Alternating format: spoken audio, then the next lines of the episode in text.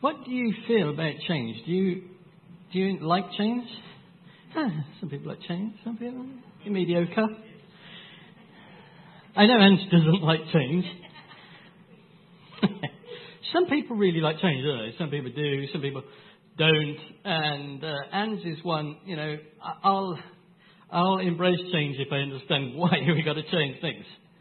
And, you know, if I don't understand it, resist change at all costs, you know, and dig in. And uh, I started thinking about that as we, you know, take some steps towards the next season in the, the life of our church. You know, clearly there are some changes coming up, lots of change. Um, but actually, if you've been around a church for any length of time, you probably think, actually, not only are we no longer strangers to his arms, we're not really strangers to change. You know, change shouldn't be something that really phases us, because we've gone through lots and lots of changes in the past, and, yeah, we'll deal with change as, as it comes along. You know, I was thinking about the time many, many years ago we were meeting um, in a dance studio, of all places, in the leisure centre for, for worship. So that's where we met, in the dance studio. Uh, and an, an opportunity came along for us to actually use a disused car showroom. Uh, and uh, so we were going to actually go do that. And I, but I can remember at the time, God, actually um, getting me to sort of capture the vision and the purpose of what we were all about. And I think what he, he, there was like a distinct theme at the time on keeping it simple, you know. Um, what I was just conscious of is when you get into your own building, is there's this temptation to uh, fill it with programs and fill it with ministries, lots of stuff, you know, doing loads and loads and loads of things. And I just think, as a small church, well, we wasn't even a small church, we were a micro church, we were, you know, a dozen people or so. To try and just get into the programs and staff and ministries, it would just been so costly to us in so many different ways. Well, obviously financially, but just in terms of our energy and resources, people, time, it's just, it would have been so costly. We would have just burnt out. And not to mention, it would have been quite distracting. And so I just felt God say, keep focused on the things that I've, I've asked of you. And, and, and that's the same now. As we kind of step in towards a new season of change, um, again, I just get a sense that God cautioning us again to remain focused. Keep focused on, you know, what business we're about, what we're actually about, what we, what's the family business. And so that's what I want to share over the next uh, few weeks, is we're going to take a look at some of the fundamental things, um, th- things about living the Jesus way, things about things that will actually transform our lives, transform your life, transform my life from the inside out. Um, and so then we're going to re- you know, go over a number of things. Do you remember as well, we're actually going to come off the back of some of the things I was saying last week. I was saying last week how if we're going to remain focused and we're going to remain on track with the things that God has called us to do, if we're going to step into the destiny that God has for us as a people, then each of us, we need to hear his voice. We need to hold on tight to the things that he speaks to us about. Don't let it go, because it'll be challenged. There'll be adversity, and we need to hold on to those things. We need to be prepared to take some risks. And then above all, we need to walk with him into those things. We can't afford to distance ourselves, just go it alone, so to speak. I've um, called this series Living It. Actually, come up. Living It. I think when I actually say that, we should do Living It, you know, as well. Yeah. Living it. I don't know. Um, living it. Well, we're really looking, I'm really looking forward, actually, to actually getting into this. Um, but what I want to start off with talking about living it, living it out, living the Jesus way. I just want to start talking about that person. I want to start talking about Jesus of Nazareth, that, that Jesus. And, and there's just so much you can actually say about Jesus. Jesus was a, a, a lot of things. I mean, we know him best as the Son of God, don't we? Son of God. But you know, he was also the Messiah. He was also, well, another word for that is the Christ. It just means uh, the long-awaited anointing one. He was those things too. But you know, if you was a first century Jew, and you were going down to the synagogue one day and Jesus was there and he showed up and he's going to teach, the odds are is that there would be, the category that you would put Jesus into would be that of a rabbi. He would be a rabbi. Now, rabbi is the Hebrew word which literally means teacher. Uh, and a rabbi then was a teacher who would just travel from town to town with his yoke. And what I mean by his yoke, his yoke was kind of like a first century idiom. It was a, a, a saying. It was meaning is basically his set of teachings. It was the set of teachings of the rabbi, or it was his way of reading and interpreting the Torah and how we should live, you know, the, you know, the Bible of his day. Do you remember one day that Jesus came up to, to a bunch of people and said, "Come to me, all of you are weary and burdened, and I will give you rest." He went on to say, "Take my yoke upon you and learn from me, and you will find rest for your souls."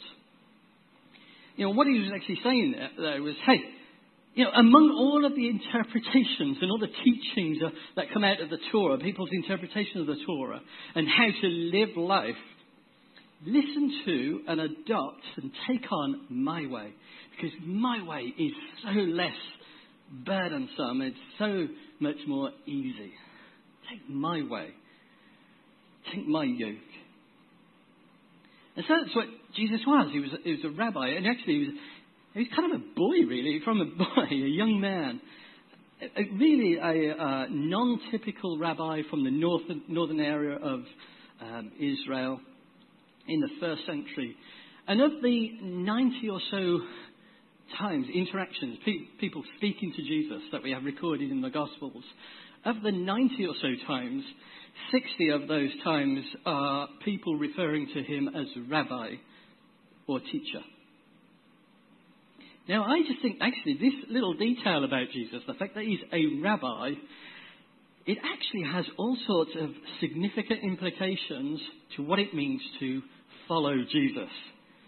To follow Jesus. Now, that's a phrase that we use quite a bit around at the Vineyard here. We are followers, followers of Jesus, we might say. Now, for me, that kind of came about about ten or twelve years ago. I kind of got a little bit discontented with the noun Christian, that, that, that description, Christian. Well, for starters, I was thinking, you know, as evangelicals, there is this um, emphasis, a burden that we've got to be biblical. You know, we, as evangelicals, we've got to be biblical in all that we say and all that we do. And actually, in the Bible, the people who were that closely associated to Jesus seldom called themselves Christians. And we want to be biblical. um, in fact, they never called themselves Christians. It was other people that called them Christ, uh, Christians. And it was often they were saying something derogatory about them. It was kind, the tone was kind of like, "Oh, there they are, them Christians, those little Christs." That's what it meant, little saviours. It's kind of like, "Oh, these, the goody two-shoes over there." You know, that sort of negative connotation. It was, that was the way people called them, what they called them. And yet many have fought long and hard to actually defend that title. We've got to keep that title. It's, we are Christians. You can't mess with that. It's a sacred word. And, you know. But further to that, I was also somewhat uh, unnerved. I don't think it's the right word. Um, kind of put off by, the, by some of the people and the groups that called themselves Christians, and they did despicable things in the name of that religion associated with Christians, Christianity. And so it's really difficult it's, um, to try and kind of combat and uh, yeah, come against the negative sort of thoughts that people outside of the church have towards people when they say that phrase, "I'm a Christian." It's really hard to combat their negative thoughts when they're also thinking about those people or those groups that I just think, man, don't call yourself a Christian. If you're going to do that thing, just don't call yourself a Christian. Don't use his name, you know. But having said that, you know, I think even "I am a follower of Jesus" has the potential to be a, a negative thing. Uh, I, maybe not have a positive edge to it. I think I'm a follower of Jesus can uh, be, can become a bit of a cliche um, phrase, statement. Um, and, you know, I think for some, I don't think we really know what we mean by that. When we say, I'm, I'm a follower of Jesus, I'm trying to follow Jesus. So that's what I want to look at today, is well, what do we mean by that? To follow Jesus. What, what is it to follow Jesus? What I'm going to do is just look at some passages of Scripture, um, and I kind of talk about Jesus the Rabbi. And um, we'll unpack what it means to us to actually be a follower uh, of Jesus and how we actually follow Jesus. So if you want to follow, we're looking in, in the Gospel of Mark. So New Testament, Matthew, Mark, Luke and John. Matthew, Mark, second Gospel. Mark chapter one. If you've got your mobile devices. And it's coming in at verse sixteen.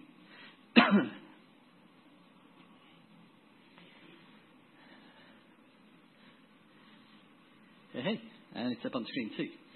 So Mark one sixteen says, as Jesus walked beside the Sea of Galilee, he saw Simon and his brother Andrew casting a net into the lake, as they, uh, for they were fishermen. Come follow me, Jesus said, and I'll send you out to fish for people. Other versions said, I will make you fishers of men. At once they left their nets and followed him. Verse nineteen. Uh, when he'd gone a little further, he saw James, son of Zebedee, and his brother John in a boat preparing their nets. Without delay, he called them.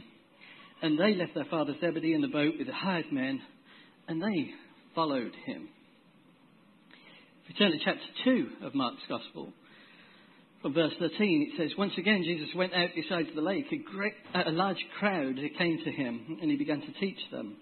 As he walked along, he saw Levi, son of Alphaeus, Uh, sitting at, at the tax collector's booth. Again, follow me, Jesus told him, and Levi got up and followed him.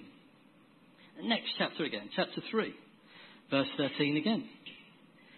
Jesus went up to the mountainside and he called to him those he wanted, and they came to him. He appointed twelve that they might be with him, and that he might send them out to preach and to have authority to drive out demons.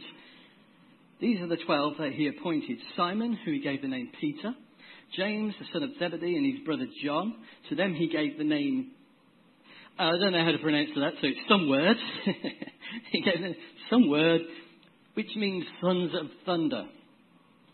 Um, Andrew, Philip, Bartholomew, Matthew, Thomas, James, son of Alphaeus, Tydeus, I'm told that's the way it's pronounced, Tydeus. Simon, Zealot, and Judas Iscariot, who betrayed him. And then the last one is in chapter eight, from verse thirty-four. It says, then he called the, the crowd to him along with his disciples and said, whoever wants to be my disciple must deny himself and take up his cross and follow me. For whoever wants to save their life will lose it, and whoever loses their life for me and the gospel will save it. What good is it for someone to gain the whole world yet forfeit his soul? Or what can anyone give in exchange for their soul? You know, over and over again, it's kind of a pattern uh, emerged in Jesus' interactions, in the things that he said to people. The call of Jesus was not, hey, you guy and girl, whoever, hey, come, uh, you know, uh, will you believe in me? You can call yourself a Christian, you get to go to heaven when you die. It, it, it was nothing, it was nothing like that. His call was so clear. It was, hey, come follow me. Come follow me. Or another way of translating that is, come and be my disciple. Come follow me, or come and be my disciple. Now that word disciple in the Hebrew is talmidim. Why don't you have a go at saying talmidim? One, two, three. Yeah. Get our church speaking Hebrew. Um, talmidim. And talmidim can also be translated as follower, or uh, student. Now, unfortunately, I don't think those English equivalents really do it justice. They don't really capture what Talmudim is about.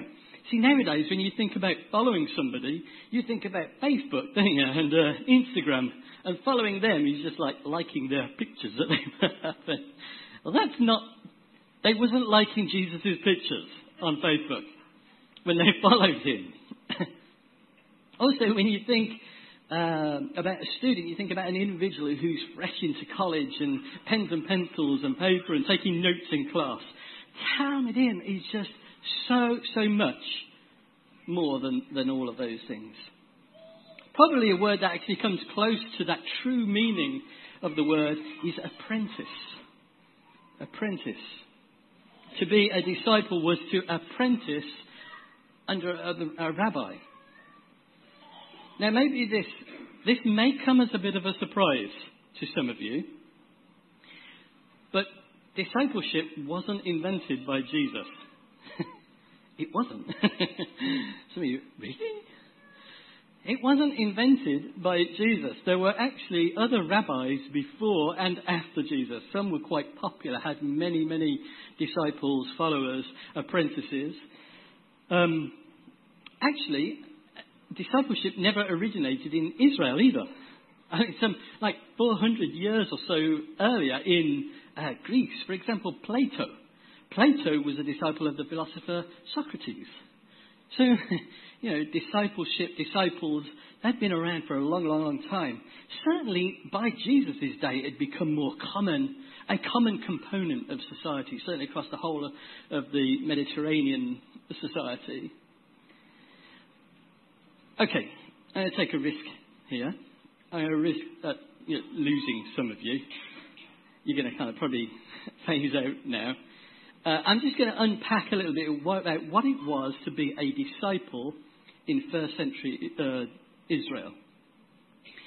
I know it's not everybody's cup of tea, like all the his, you know sort of nerdy history stuff. So you kind of glaze over and you'll go to sleep. Uh, try and stick with me. It's, it's actually quite important that we, we do keep hold of this. Within the first century uh, Jewish educational system, it was basically set up in essentially kind of three layers, three sections. The first was Bet Sefer. You know when you say Bet Sefer? Bet Sefer, Bet Sefer. Now that's a Hebrew phrase which literally means the house of the book. Now this was schooling for youngsters that were aged between six to twelve years old.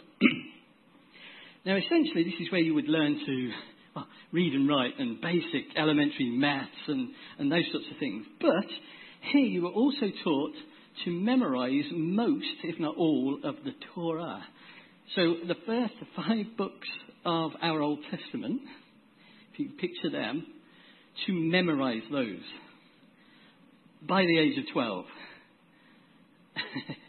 That's pretty stunning. I mean, there's a lot to remember. Then there's another layer. By the way, beyond that stage, unfortunately, Jewish education was kind of targeted towards males, to boys, okay? Sorry, ladies. Sorry, girls. Um, actually, girls, if, if you were female, then you were actually probably be married and be thumping out children by the time you were thirteen, fourteen years of age. That's just what you did. But at thirteen or fourteen, if you were a male, um, you would apprentice to your father and start to learn the family trade.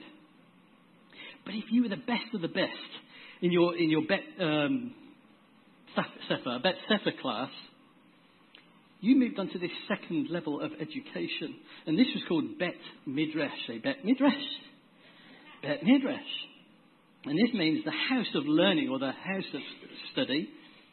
Now, this was a school which was built solely for male students, okay, lads, between the age of thirteen and fifteen. Here they were taught by a full-time paid teacher. And actually here you were expected to memorize most, if not all, of the Jewish scriptures.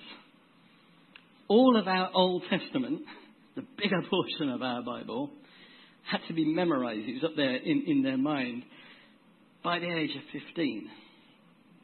So by that point, by the time you're fifteen, you, everybody's you know, done with education. I, I've, had, I've had enough of education. If you failed at that point, you were told, okay, go and pursue your family business. In other words, you don't cut it. You're not, you're not there academically. I'm real sorry you don't make it. But the best of the best of the best, okay, the, the top gun, if you like, uh, the Oxford elite sort of um, graduate of the Jewish education system, they would go on to Bet Talmud. Bet Talmud? Bet Talmud.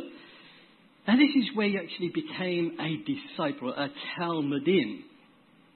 Um, it's an apprentice to a rabbi. Now, this is the third level.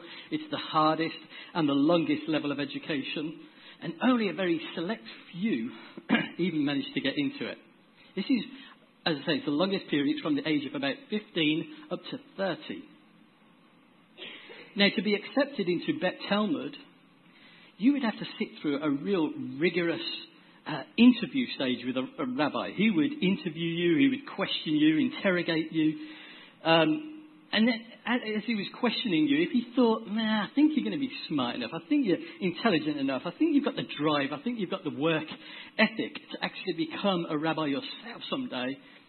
So if that, that was the case, he would turn to you and say something like, come and follow me. Come and be my Talmudim. Uh, yeah, Talmudim. Intense, isn't it? Real intense system. Okay, now imagine that you you got through all of those levels. You got through all of the, you were male. Okay, so lady, you're male now. You, you got through all of those levels. You've uh, learnt the whole of the Torah, memorised the Torah. You've learnt the whole of the, the Jewish scriptures, the Old Testament. You've passed all the interrogation and the questioning from the rabbi. So you now become an apprentice.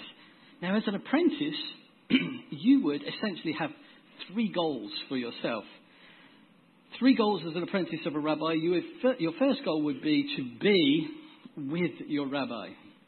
A goal is to be with your rabbi. Now, this is a twenty-four seven arrangement. Okay? So it's not like, uh, I'm at college, we got classes on Monday, Wednesday and Friday. This is all day, every day. You went everywhere that your rabbi went. You followed him. You spent, you had all of your daily meals with him. You slept alongside him. You, you were just with him all of the time. There was a well-known blessing at the time that uh, went something like, may you be covered in the dust of your rabbi. May you be covered in the dust of your rabbi. And it wasn't it wasn't a kind of metaphorical thing. It was literal. I mean, they were saying, may you be covered in the dust of your rabbi. If you can imagine following around this rabbi all day, uh, all day, all day, um, you know, it was walking on the dusty roads, the desert roads. The whole idea is that you were blessed if you would walk so closely to him that as he walked and kicked up the dust from the road, that it, you were that close, it kind of landed on you. Okay, so they're saying you're blessed if you, you're covered in the in the dust uh, of your rabbi. So you're close to him all day. If I come back at the end, every day. So your first goal then is to be with your rabbi. The second goal is to become like your rabbi. Do you remember earlier, um, Jesus said to Simon and Andrew and some of the others, hey, follow me and I'll make you fishers of men. Remember that? Well, yeah, fishers, fishers, fishers of men.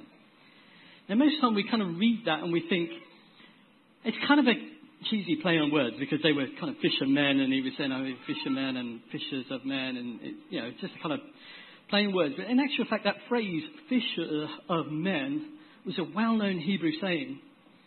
And uh, to be a fisher of men, it was referring to you as a great teacher. You're a great teacher, kind of like a super rabbi. He was called a fisher of men. And, and he was called a fisher of men because for sure, I mean, he'd be able to capture your mind. He'd be able to capture your imagination as he shared his teaching. He was a fisher of men. So in this phrase where Jesus is saying, listen, what he's saying is, listen, you, you're fishermen. But if you come and you follow me, I'll make you into a great teacher. You know, I'm a rabbi, I'm a great teacher. But if you follow me, I'm going to make you into a great teacher as well. And that, that's really the essence of a, apprenticeship. Um, in Jesus' day, the, the goal was to become, it's like a carbon copy of your rabbi. As you followed him around all day, you're literally imitating everything that he did. His tone, the tone of his voice, his mannerisms, the way he dressed, the way, the way he ate. You know, he went to the toilet. You, no, not really. I, sorry, when I, I was thinking about this, I, I, I have um, like a Monty Python sketch go through my head. And I just think of a, a rabbi go, you know, being caught short and running into a cubicle and turning around, and there's like two, three guys. It's like, sorry. It's just the way my head goes. Um, pray for me. Um, they imitated everything, everything about him. So first then is um, be with your rabbi. Second, be like your rabbi. And then the third goal of, of an apprentice in Jesus' day was to do what your rabbi did. You're going to do what your rabbi did. And remember the passage earlier that I read out that Jesus, he sent out his apprentices to preach and have authority over uh, uh, and drive out demons. Remember that? Now essentially that's what Jesus had been doing. He'd been preaching the message of the kingdom and driving out demons and healing in the sick and all that sort of stuff. So this would be your third goal as a, a Talmudim. That at some point, you're going to be up there. You're going to, it's going to be your turn and you're going to actually be doing the stuff that your rabbi did. Remember, the whole point of apprenticeship was that, you know, one day you're going to actually become a rabbi yourself. And the hope is, is that through all of the years of training, all the years of following around your rabbi, that you're going to actually perpetuate the yoke of him, his teachings, and how you should live according to the scriptures. That's the whole idea, is that you're going to perpetuate and continue uh, that on. Okay, enough of the history lesson already, Ron. You can come back now if you fell asleep.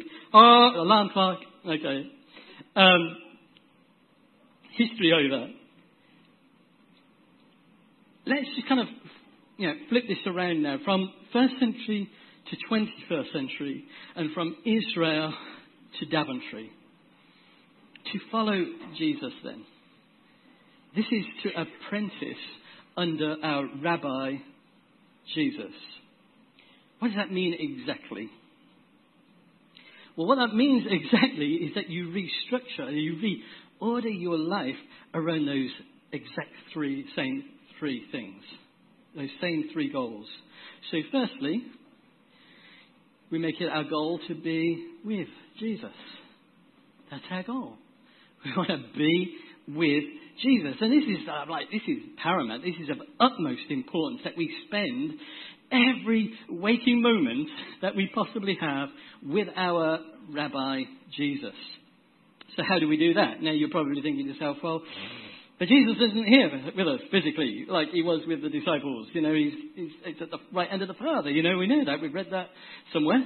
Um, how do we do that? We, he's not here right now. So how can I spend time with him? Well, the short answer to that, and we're going to dig some more into this next week, by the way, is that it's through a relationship with the Spirit, with the Spirit of Jesus. So it means that as followers of Jesus, as apprentices of Jesus, our number one goal is learning to live in a continual state of awareness of and in connection to the Holy Spirit. So say that again.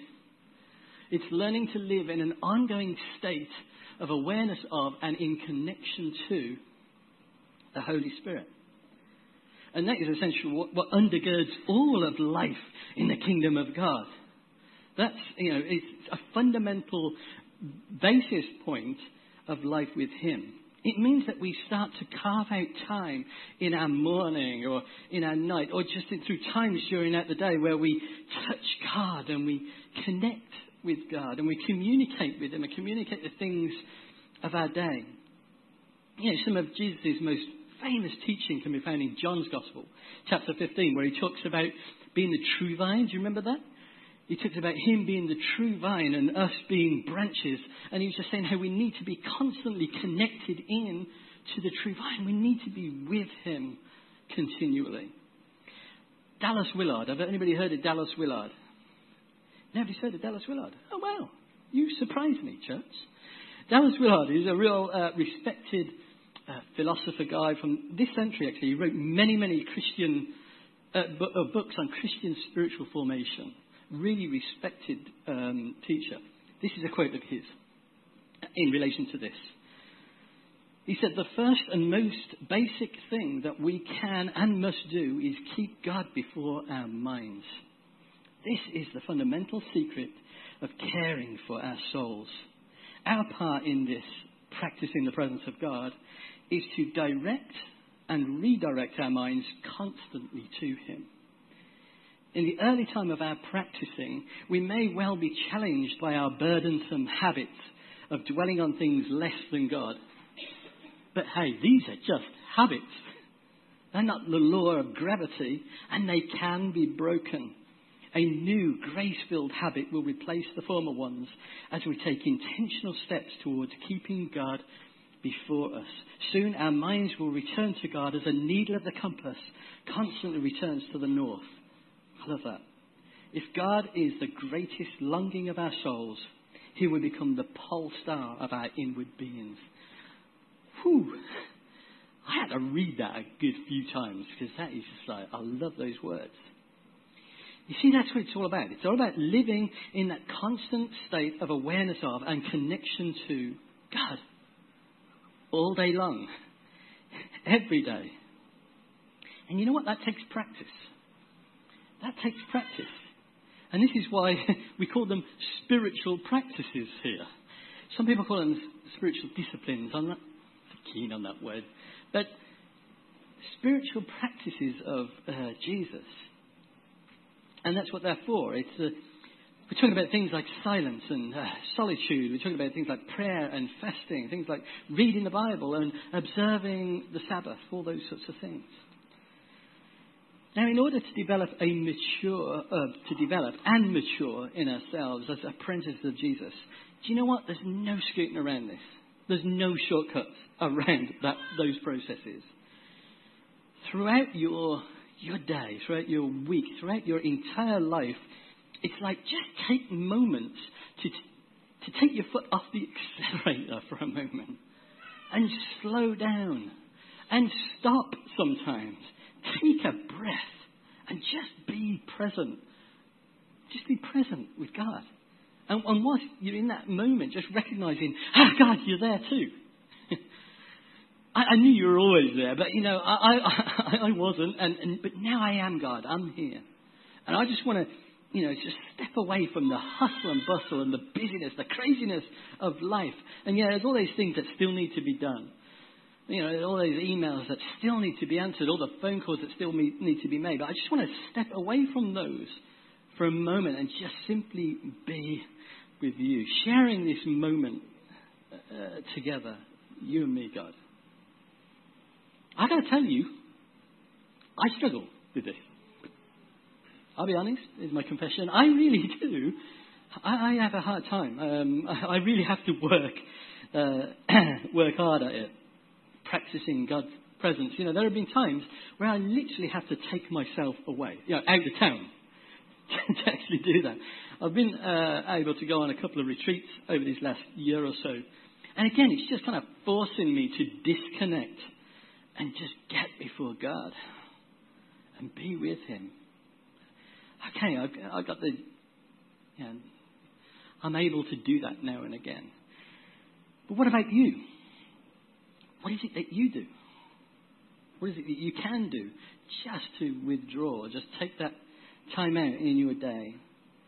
We absolutely need to answer that question for ourselves, every single one of us. And not just answer the question and say, this is what I need to do. We need to do it. We just got to do it. Well, I tell you what, if we don't do it, you know, next January, we'll be exactly the same as where we are today. And the January after that will be still the exact same as where we are. And the January after that, you know what I'm saying. So that's our first goal. Our first goal then is to be with Jesus. We want to be with Jesus. The second goal is to become like Jesus. Out of that place of being with Him, out of that place of abiding in the vine, your goal and my goal as apprentices is to become like our Rabbi Jesus. Now, the church language for this, the kind of Christian language for this, is sanctification. Perhaps a more popular modern term would be spiritual formation. Uh, I'm one for, like, finding new words for things. I don't know about you, but another Dallas Willard quote on this. Spiritual formation in the Christian tradition is a process. So it's not something that happens like overnight. It's a process of increasingly be- being possessed and permeated by the character traits of Jesus as we walk in the easy yoke of discipleship with Jesus our teacher. Now, this is the reality. We're all disciples of something. We're all disciples of something or somebody. You may want to think to yourself, now I'm my unique self. I, I'm just me. I'm an independent self. I'm my own man. I'm my own woman or whatever. Do you know what? You're not. You're not. Seriously, we we are all a um, kind of compilation, a coming together of a whole bunch of different influences. So the question is not, are you going to be formed? The question is, who is it that you are being formed into? Who is it that you're being formed into?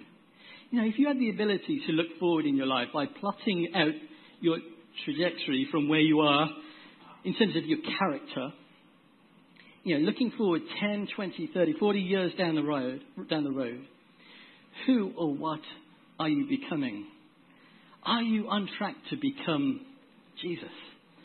Or, or, you know, or the, in terms of outworking the, his character, his life expressed through your personality and through your character. Or is it somebody else? Or is it something else? I'd be willing to bet that I'm probably not the only person that really wants to grow and mature and become more like Jesus from the inside out. Am I am I alone in that? Anybody else? Yeah. There's a couple of people who want to be like, yeah, that's really cool. I'm really glad. Does anybody else want to be like the person, Jesus? Does anybody want to be like the person that Jesus describes in the Sermon on the Mount? You know, in Matthew's Gospel five, three to seven. That's what I want to do. You know, in, in kind of five or ten years' time as I look forward, I want to be the person that, if I, that is kind of finding it more and more easy to love my enemies. As opposed to wanting to hurt them when they hurt me or kill them when they hurt me or something like that. As I look forward, I want to be the kind of person who finds it more and more easier to trust God. Trust that he cares for me, he's going to provide for me, rather than me being filled with stress and anxiety over whether or not I can provide enough to pay for the bills at the end of the, the month. You know what I'm saying? But here's the thing. Those sorts of changes, they are more than just behaviour modification. Those sorts of changes, they take time. And it's not just about us trying harder. Oh, I'm just going to try harder to be like you. Let's try harder. I don't want to settle for behaviour modification. What I want is really inward transformation from the heart out, you know? But what I also know is that it doesn't just happen. You know, kick back and it'll just, it'll happen somehow on its own. It just doesn't do that. Or it just won't happen just over a couple of days. This thing takes a lifetime to outwork in our lives. It takes practice. It takes us partnering with God and partnering with our church community to actually become our true self, to become the real men and women that God intended us to be. So the first goal is to be with Jesus. Second goal, to be like Jesus. And just finish with this. Third goal, as apprentices of Jesus, is to do what Jesus did. Now, Jesus' Jesus' whole goal in this whole apprenticeship thing is that we carry on the Master's work. You know, Jesus, Jesus' work wasn't just, you know, teaching about God and the Bible. Jesus' work also involved him ushering the kingdom of God in. It involved him bringing the rule and reign and heaven to earth. That was part of his work. And also our goal as, as his apprentices isn't just to know about the Bible more. That's, that's not what this is about. It's not about us you know, if anybody thinks that growing as disciples is just filling our heads with more Bible knowledge, then we've missed it. It's not about filling our head with factual information about the Bible. Our goal is to actually join up with that what Jesus was all about in the world. And let me, there's a list, I got a list. The things that Jesus was all about in the world. This is the kingdom work of Jesus. He preached the gospel. He taught the way. He healed the sick. It was casting out demons. It was eating and drinking with people who are far from God. It was doing justice. It was peacemaking. And it was also raising the dead. Anybody done that yet? No. Nobody's. Yeah, as a, apprentices, we can't expect that on day one or day two of our training that these things are going to happen. But eventually our goal is to be able, for all of us, to do all of these things. That's our goal as apprentices to Jesus. Now imagine a church community, a whole church community here in Daventry that actually took Jesus serious and really pressed in to him and were actually living out and doing, actively doing these things within the larger community. Imagine a whole church living that way, doing it, doing the stuff of Jesus. Here's the real challenge.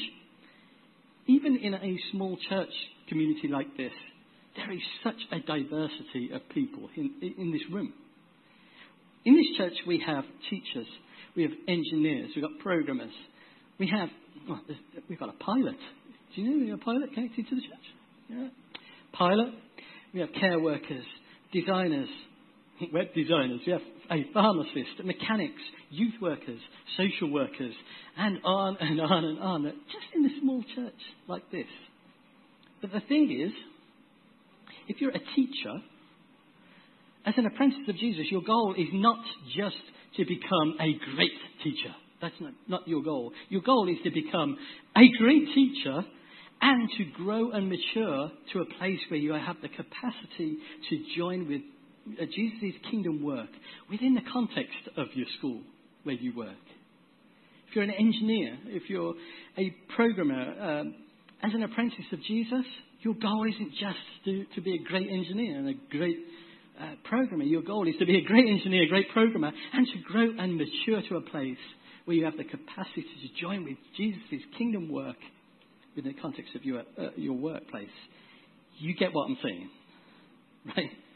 And that applies to all of us. If you're, if you're a full-time mum or dad, exactly the same. So what does it mean to be a follower of Jesus? Those three things: to be with Jesus. Second, everybody, to come like Jesus. And thirdly, to do what Jesus did. Becoming a follower of Jesus is about living it. Living it out. Living, living it. Sorry. It's about living the life. And it's living a life built around those three goals. It's like those things become the central focal point of everything that we're about. We can't afford to make this thing a part-time hobby. It won't work.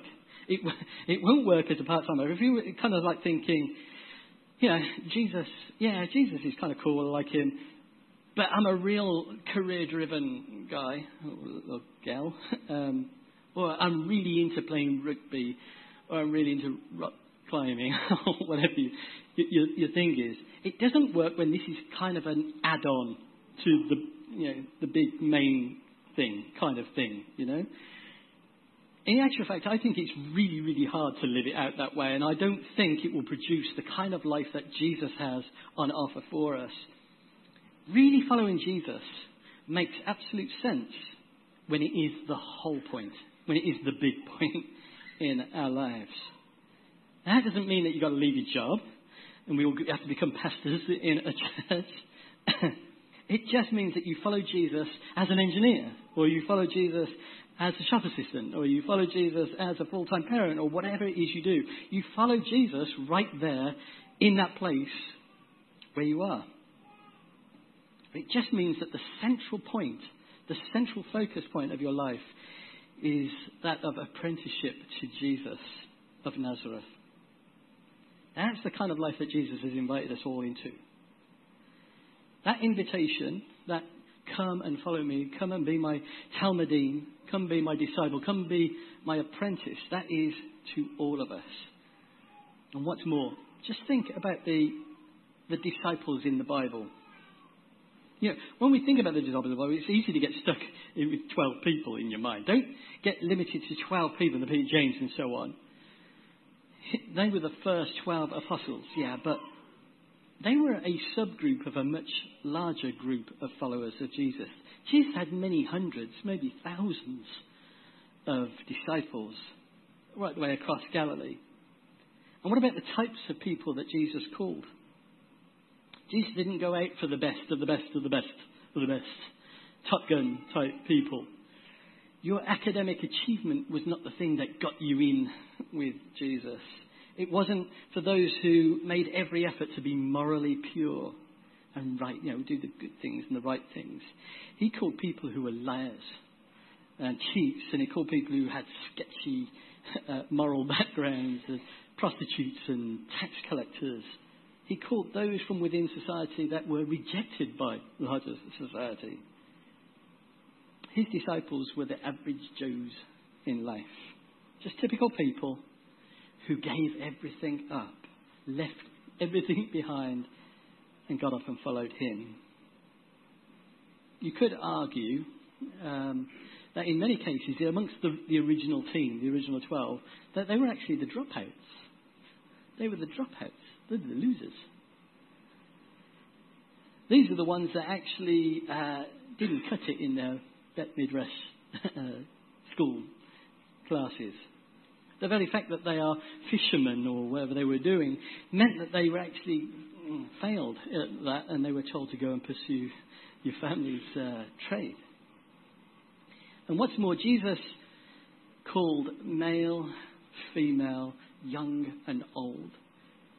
The invitation was and is to all people. The invitation is to all of us. The invitation is not to become a Christian. The invitation is not to associate yourself with any religious system. Your, the invitation is to himself. The invitation is to come to him. Is to follow after him. Is to be with him. Is to become like him. Is to do the things that he did. But you know what? That calling will take a lifetime to outwork. Not three or four years master's degree. It's take a lifetime. Come and follow me is his words. All I want is your yes. Should we stand?